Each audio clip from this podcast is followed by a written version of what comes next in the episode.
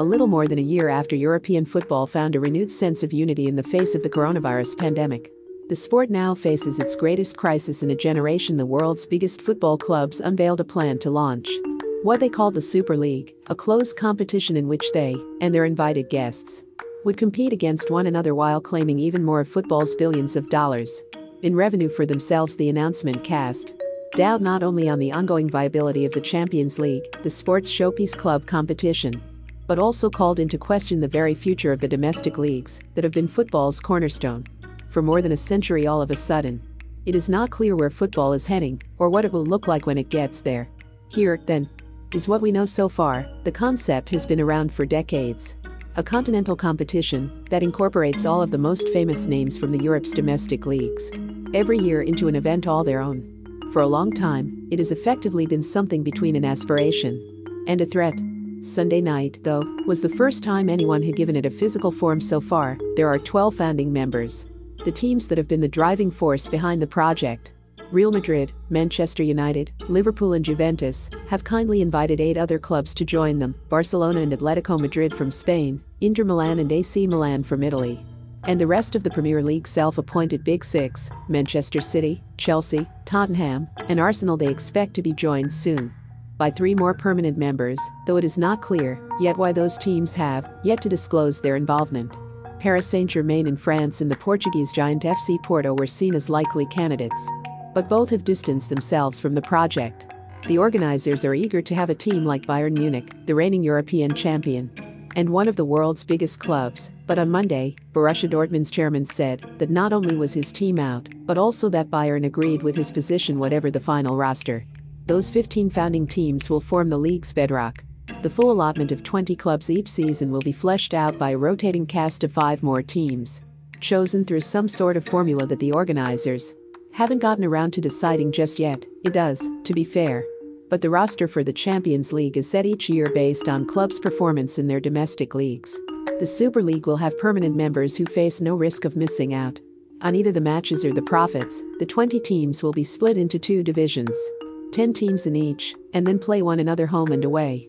At the end of the regular season, the top four clubs in each division will progress to a knockout round that will be familiar to viewers of the Champions League. The difference is that those playoffs will be held over the course of four weeks. At the end of the season, yes. According to their own estimates, each founding member stands to gain around $400 million merely to establish a secure financial foundation, four times more than Bayern Munich earned for winning the Champions League last season, but that is just the start, really. The clubs believe that selling the broadcast rights for the Super League, as well as the commercial income, will be worth billions. And it will all go to them, rather than being redistributed to smaller clubs and lesser leagues through European football's governing body, UEFA. At the same time, the value of domestic leagues and their clubs will diminish drastically as they are effectively rendered. The founding members have decreed that spending on transfer fees and wages will be capped at a certain percentage of revenue, which theoretically at least gives owners far more chance to restrict their spending at the same time. As they are maximizing their income, not so much, no. The reaction has been one of spittle flecked rage at the betrayal of tradition. It does not help that, though several of the clubs have released statements insisting they will consult with fan groups as the project develops. Nobody thought to do that ahead of time, it is hard. Though, to be sure how universal the sense of outrage and betrayal is, there is a little evidence, though it is hardly overwhelming of a demographic split in the reaction to the idea. And it may be that this is what the clubs are banking on. That older fans may be more wedded to tradition. And younger ones may be won over more easily can other clubs join. Not really, it might, perhaps, perform well enough in its domestic league to win one of the five guest spots in the Super League each season, though details on how the 53 teams who win one of Europe's domestic championships every year will be whittled down to five are thin, but even then, the odds will be stacked against them. The permanent members will have access to the competition's commercial revenue, giving them a substantial financial advantage against everyone else. Why is this happening now? The easy answer is that the pandemic has cost all of Europe's clubs, including, and to some extent particularly, the wealthy elite, hundreds of millions of dollars in lost revenue. The Super League is designed, to some extent, to offset that, but this idea has been around for a while, and it has been gathering strength over the last five years or so. There are a host of factors behind that, ranging from the financial primacy of the Premier League and the arrival of a swath of American owners into that sport to what appears to be a plateau on the sale of television rights for the domestic leagues. There is also a mounting belief that, since the big clubs drive the bulk of the revenue, they should receive an even greater share of it. Can anyone stop it? That remains to be seen. UEFA, in conjunction with the various affected national leagues and associations, has vowed to use any measure available to stop the cynical breakaway. That could mean throwing the clubs out of domestic leagues, banning their players from representing their countries on Monday. UEFA's president, Aleksander Ceferin, sounded ready for a scorched earth fight when he called the renegade club snakes and liars but he also seemed to leave the door open for them to return if they abandoned plans. That he said were based in greediness, selfishness, and narcissism, all of the choices at his disposal. And the leagues carry a risk, though. Ejecting the biggest clubs in football from domestic leagues makes sense. After all, allowing them to play on would not only distort the competition financially, they already have deeper pockets, this would effectively give them a spare pair of trousers.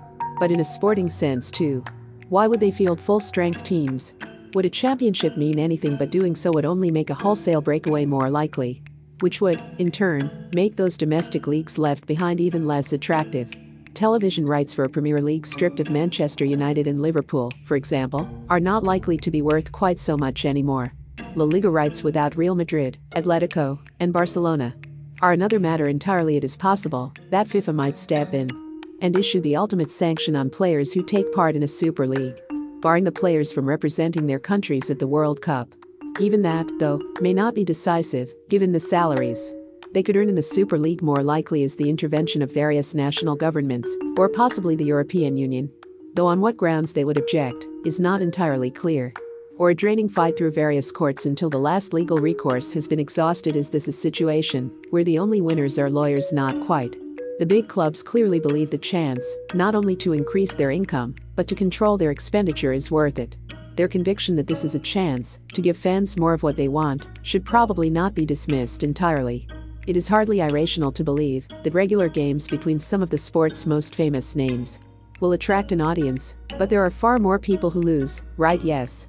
By some distance. UEFA now faces the prospect of its showpiece competition being devalued the national leagues would be rendered largely irrelevant, and even the national associations, the people who actually run football, would be helpless bystanders, but others would suffer more. The clubs who have been excluded, of course, and would now see their values and incomes plummet. But they also would be deprived, not just of appeal and audience, but hope too.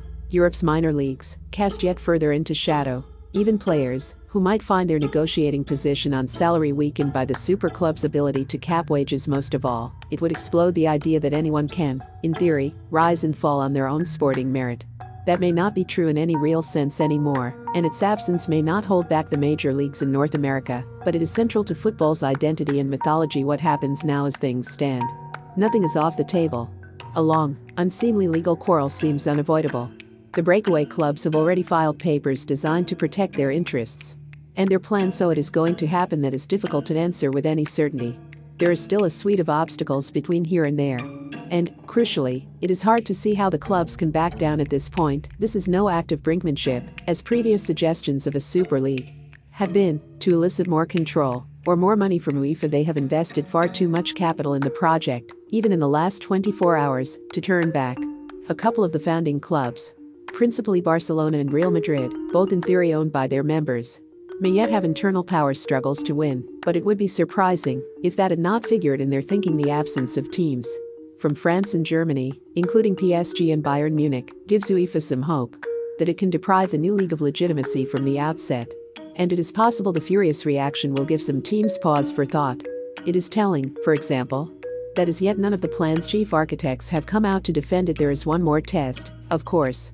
What happens if it launches and does not work, or at least, does not work in the way the teams envisage? What if there are limits to the loyalty of fandom they are banking on, that not being the case, of course, but they do not know for certain. Remember to follow Golia by hitting the follow button and slapping a 5-star review on the show or tapping the love icon. Let's get to 1 million followers and tune in daily for new episodes.